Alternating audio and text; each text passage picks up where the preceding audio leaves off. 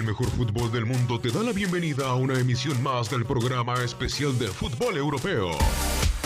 Estás entrando a la élite del balompié. Solo los mejores pueden jugar aquí. Vive la pasión del fútbol europeo. Iniciamos.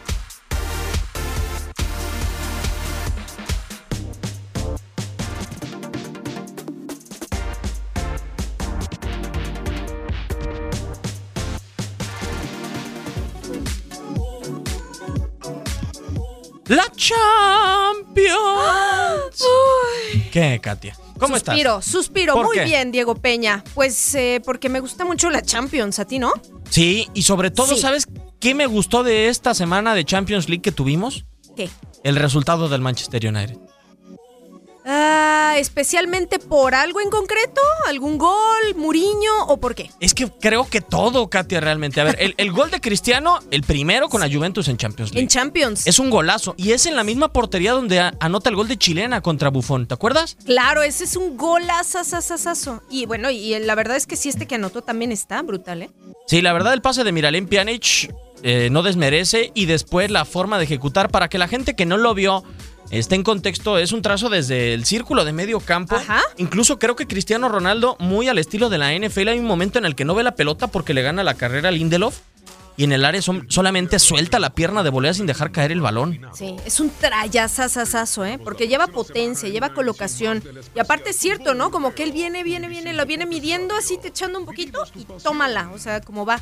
La Sí. suelta. Y además, ¿viste el partido? ¿Tuviste oportunidad o no? Pues solamente vi los destellos, los highlights que vienen siendo. Y para ti, ¿el Manchester United merecía ganar?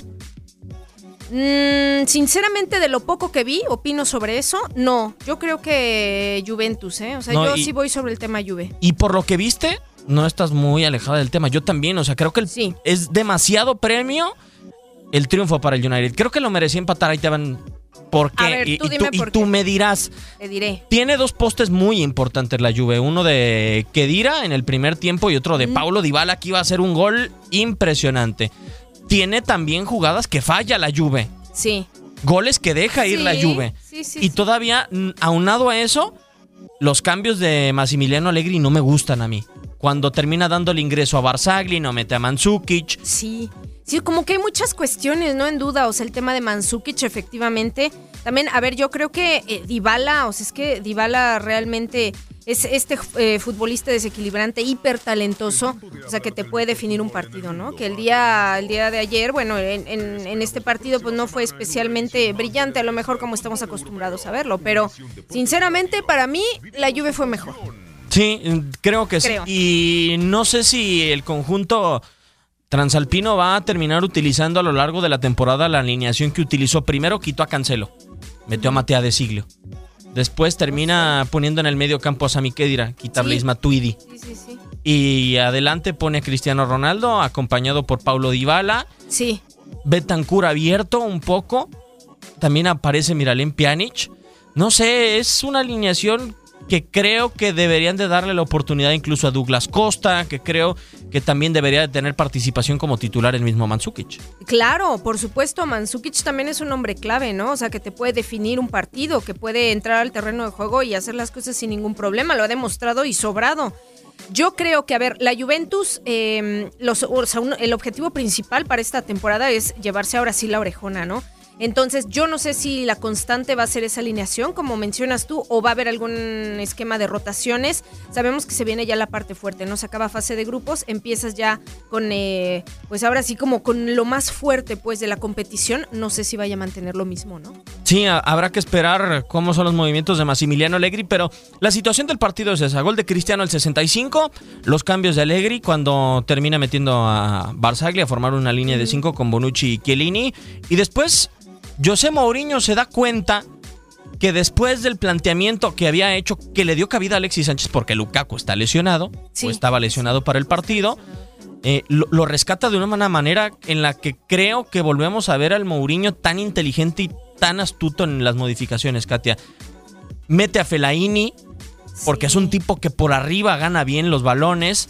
Termina retirando del terreno de juego a Alexis Sánchez. Le da cabida a Marcus Rashford. Lo deja como centro delantero. Sí.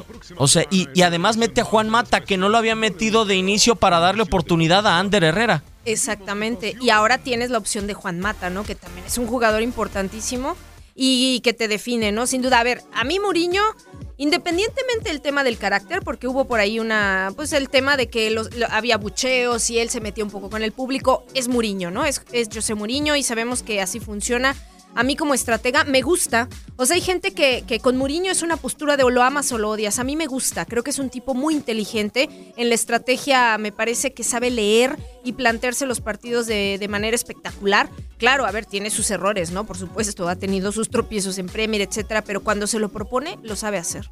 Sí, y el gol, ¿cuál prefieres? ¿Mata o Cristiano? Mm, yo me quedo con Cristiano, ¿eh? O sea, me parece como la volea más espectacular. O sea, el de Juan Mata también merece todo mi respeto, pero ¿tú? Con el de Cristiano, pero el de Mata es que tiene una complejidad. Es media luna donde nuestro compañero Ramón Morales nos ha dicho hay un espacio en el que se facilita y otro en donde se complica. O sea, metros hacen la diferencia. Y creo que el de Mata se complicaba un poco. Le pega justito porque el balón no va alto, o sea, termina a media altura de la portería.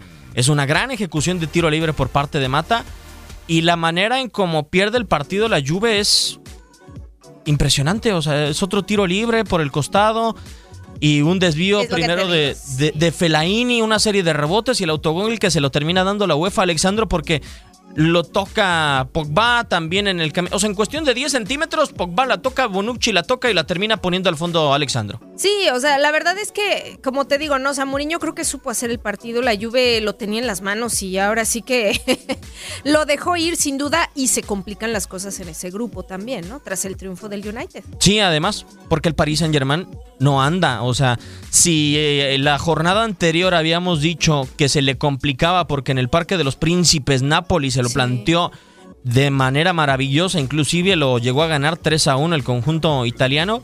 Ahora dejó ir una ventaja de 1-0 sí. al minuto 60 con un penal increíble. Sí, sí, sí, también, ¿eh? La verdad es que, a ver, hay cosas al rojo vivo en la Champions, hay equipos que increíblemente se están planteando su calificación como el Liverpool o como el propio Paris Saint Germain, ¿no? O sea, ¿por qué? Porque, a ver, ¿cómo a un equipo como el Liverpool le saca un partido la Estrella Roja en donde todo el mundo dice, no, no, es que no era Pero, posible? Katia, la- yo creo que ir al estadio Rajko Mitic va a ser complicado también para Paris Saint Germain. Pues lo fue para el Napoli. Y Perdió, para el Liverpool. O sea, 1-0. nadie le ha metido a la estrella roja de Belgrado gol en Belgrado. Exacto, es como una fortaleza. Sí. Lo, lo decíamos, lo, lo estábamos leyendo en la transmisión, efectivamente. Una fortaleza y mira que quedó claro. Sí, hasta el momento tiene cuatro puntos el conjunto balcánico. A ver qué sucede en el cierre de grupo. Pero también el Barcelona nos regaló una actuación sensacional, Katia, en un muy buen partido. Donde Handanovic creo que fue la figura del Inter. Y donde Malcolm con cuatro minutos en el campo hace el gol. Bueno, sí, la verdad es que, a ver, yo creo que el Barcelona está dejando muy buenas sensaciones, ¿no? En general. O sea, en general, eh, en su fútbol, a mí me parece que están haciendo las cosas bien los de Can Barça. Y sí, fue un partido, yo creo que de los más esperados, con un poquito más de morbo también, pues era en eh, Giuseppe Meazza, ¿no? Entonces, eh, a ver. ¿Sabes cuánto tiene el Barça sin ganar en Italia por Champions? Eran muchos años, a ver, tú dime. Son ¿Cuántos? desde el Sí, 2005. 2005, o sea, estás hablando de 13, 13 años. años. Sí. A mí me parece irrisorio para un multicampeón de Europa que tenga tanto tiempo sin ganar en Italia. En Italia. Sí, y en un estadio como el Giuseppe Meazza, ¿no? También. Además. a ver, pensaron que podían hacerle el partido al Inter y no. Simplemente no. O sea, es, es de meritar un poco, ¿no? Pero no, no, no, no, no pudieron. Se le ha complicado muchísimo el Barça en terreno italiano. Sí. Y Mauro Icardi, tengo la duda, Katia, si Mauro Ah. Icardi con lo que está haciendo en esta Champions tiene tres goles, no es la cifra de anotaciones que tiene Leo Messi, los cinco, pero a ver, ya le hizo gol al Barça, ya le hizo gol al Tottenham. Ajá. No sé si de verdad es ese 9 tan poderoso que nos están vendiendo y con el que el Inter de Milán puede tener un futuro o vender de muy buena manera. Yo creo que solo hay una manera de plantear o responder eso, Diego. Es un poco más de tiempo. Un poco más de tiempo, ¿no? O Ahorita, sea, ¿quién te gustaría más? Si tú fueras, por ejemplo, Florentino, porque andas con camisa blanca de Univisión Deportes Radio. Claro. Si tú fueras Florentino y tú volteas a ver el grupo del Barcelona, ¿a quién compras? ¿A Mauro Icardi o Harry Kane? Si yo fuera Florentino, yo compraría Icardi. A Icardi. Sí, yo creo que sí. O sea, siento que a lo mejor puede cuadrar mejor en el grupo del Real Madrid. Sí. O sea, contemplándolo grupalmente, no dudo de la calidad de Harry King, ¿no? O sea, que obviamente lo sabemos de sobra lo que la calidad que tiene, pero en cuestión grupo, creo que puede combinar más Icardi. ¿Qué? No sé, ¿tú qué harías? ¿Tú qué harías? Porque es lo... eh, Bueno. Yo llevo Icardi. Sí, yo también. Aunque creo Yo que la grada del Madrid va a tener cierta desconfianza por lo que pasó con Higuaín.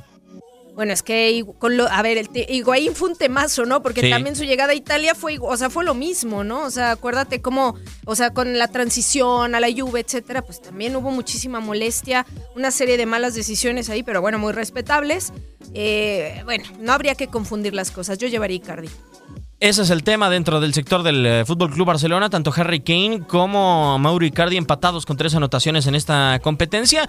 Y fuera del grupo de estos monstruos está el debut de Santiago Solari con el Real Madrid. Sí, sí, sí, sí, debut en Champions League de Santiago Solari, ¿eh? Por ahora permanece, ¿no? O sea, en el Club Blanco yo creo que le van a dar continuidad por lo menos hasta diciembre. Pero no, pero es que, ¿sabes qué dicen, Katia? Que tiene, por reglamentación profesional, tiene hasta la fecha FIFA el Real Madrid para contratar. O sea, Porque- ya... Porque Solari tiene, creo, un contrato vinculado a menores. Hay un tema ahí de reglamento. De contrato y reglamentos. Sí, y no sé qué Ajá. vaya a terminar haciendo el Real Madrid. Ya, porque a ver, se le complicaron las opciones que tenía, ¿no? A Florentino Pérez. Sí. O sea, yo no sé realmente si Solari sea una mala opción para el primer equipo del Real Madrid. Es que también la otra, ¿quién va a querer tomar al Real Madrid? Pues sí, algún otro valiente que alce la mano. O sea, porque yo no creo que regrese Muriño. Yo no. No. creo que haya así como algún regreso espectacular. Y bueno, pues si la única opción que tienes por ahora es Solari, pues es que a lo mejor no tienes de otra, ¿no? No lo sé.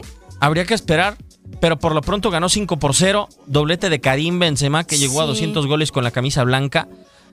Gol de Gareth Bale. Sí, ya era hora, ¿no? También. Sí, la verdad se hizo necesario en el conjunto de Real Oye, Diego, Madrid. pero no es un poquito de humo, así más o menos lo de Solari. O sea, a ver, yo sé que, que- ¿Cómo que humo? o sea, sí, porque dices, bueno, ok, Solari llega y toma el equipo porque no Ajá. le quedó de otra y va de interino y tal. Y, y ha leído bien, o sea, ha tenido resultados O en sea, ¿tú te refieres a que la palabra interino realmente no existe y que es el técnico definitivo? Eso por un lado. Y por el otro, ¿por qué? O sea, porque a lo mejor podría ser no un engaño, pero a ver, ¿contra quién ha ganado el Real Madrid? No se demeritan a los rivales, pero tienes un Victoria Pilsen. Pero le también hay un, goles. hay un tema, Katia, que creo yo que sí demuestra ah, un mejor estado en el Real Madrid. Cuando estaba Lopetegui en el Bernabéu, se le ganó 2 a 1 al Victoria Pilsen. Sí, exactamente. Y ahora, eh, y fue en el Bernabéu. Sí. O sea, y ahora sacas la victoria y a domicilio. Exactamente. Ese creo que es un factor. Entiendo y estoy casi convencido, Katia, que quizá lo único que gana esta temporada del Real Madrid es el Mundial de Clubes. ¿Tú Y crees? quizá. Y quizá, ¿eh? Con un quizá bastante amplio. O sea, yo, yo no sé. A mí me decía por ahí un, un amigo que es muy aficionado, me dice, el Real Madrid no va a ganar ni las canicas este, esta temporada. No lo sé, puede ser una visión muy extrema. Eh, a ver, eh, en liga ya recompusieron un poco el camino, sin embargo, esos puntos que se han tirado al inicio, pues la verdad es que no los vuelves a recuperar, ¿no? No, desafortunadamente no. Aunque yo creo que el Barcelona va a dejar, eh, que, perdón, va a dejar puntos en el camino, eh, va a volver a tirar. Pues a lo mejor puede ahí pinchar un poco, pero pues es que es muy joven también, ¿no? La, la Sí. liga todavía. Estamos en la jornada 10, es esta, ¿no? Va a empezar Sí, va para la 10 apenas con el, eh, con el fútbol español. Y hay que recordar, Kate, que el fin de semana hay dos partidos bastante atractivos. Bueno, tres partidos bastante atractivos a nivel internacional. Creo que el que sobresale, y no es el partido del fin de semana, sino es el partido quizá del año, de la década, el- la apertura de la final de la Copa Libertadores. No, claro, ese sin duda alguna, ¿eh? Yo creo que ese es el partido que se roba reflectores. Se roba reflectores mediáticamente, futbolísticamente, socialmente, eh, eh, históricamente, ¿no? En todo sentido. Y también hay en Liga la visita de la Juve al Milán, Sí, que es buen partido, es buen partido también. que de los tres grandes de Italia creo que es el Ajá. peor hoy en día, Pues sí, el Milán. el Milan, sí. claro, evidentemente. Y en Inglaterra, quiero tu opinión. ¿Quién llega mejor? ¿El City o el United? Pero para, ay, no sé, tras esta jornada de Champions. Sí, es que te sea, acuerdas que cuando eliminaron o cuando le pegaron 0-3 al City en la eliminación contra el Liverpool en el partido de ida de cuartos de final, van a Etihad Stadium y ahí se podían coronar contra el United. Y le dio la vuelta en 45 minutos Mourinho 3-2 al conjunto de Pep Guardiola. Es que, como te digo, ¿no? Ahí el duelo de estrategias también es súper importante. Yo creo que llega mejor anímicamente el United. Tras lo hecho en Champions. Puede llegar mejor anímicamente. ¿eh? A ver si no se tira otro clavado Raheem Sterling, ¿no? Bueno, pues si, si se lo tira, espero que lo veamos y que sea justo el cobro y la falta y la sanción, ¿no? Katia, les estamos dando demasiada información y demasiado debate a todas las personas que nos escuchan en este podcast. Creo que mejor que nos sintonicen, ¿no? En Univisión Deportes Radio. Claro, tenemos todos los espacios. Ya sabe que Univisión Deportes Radio es la casa de la Champions League. Tal Diego. cual. Así que, oye, hay para todos. Sí, nos vamos. Nos vamos, Diego Peña. Gracias, amigos Radio Escuchas. Adiós, nos escuchamos Hasta la pronto. próxima. The Champions. Bye. El tiempo de hablar del mejor fútbol en el mundo ha terminado. Te esperamos la próxima semana en una emisión más del especial Fútbol Europeo. Univisión Deportes Radio. Vivimos tu pasión.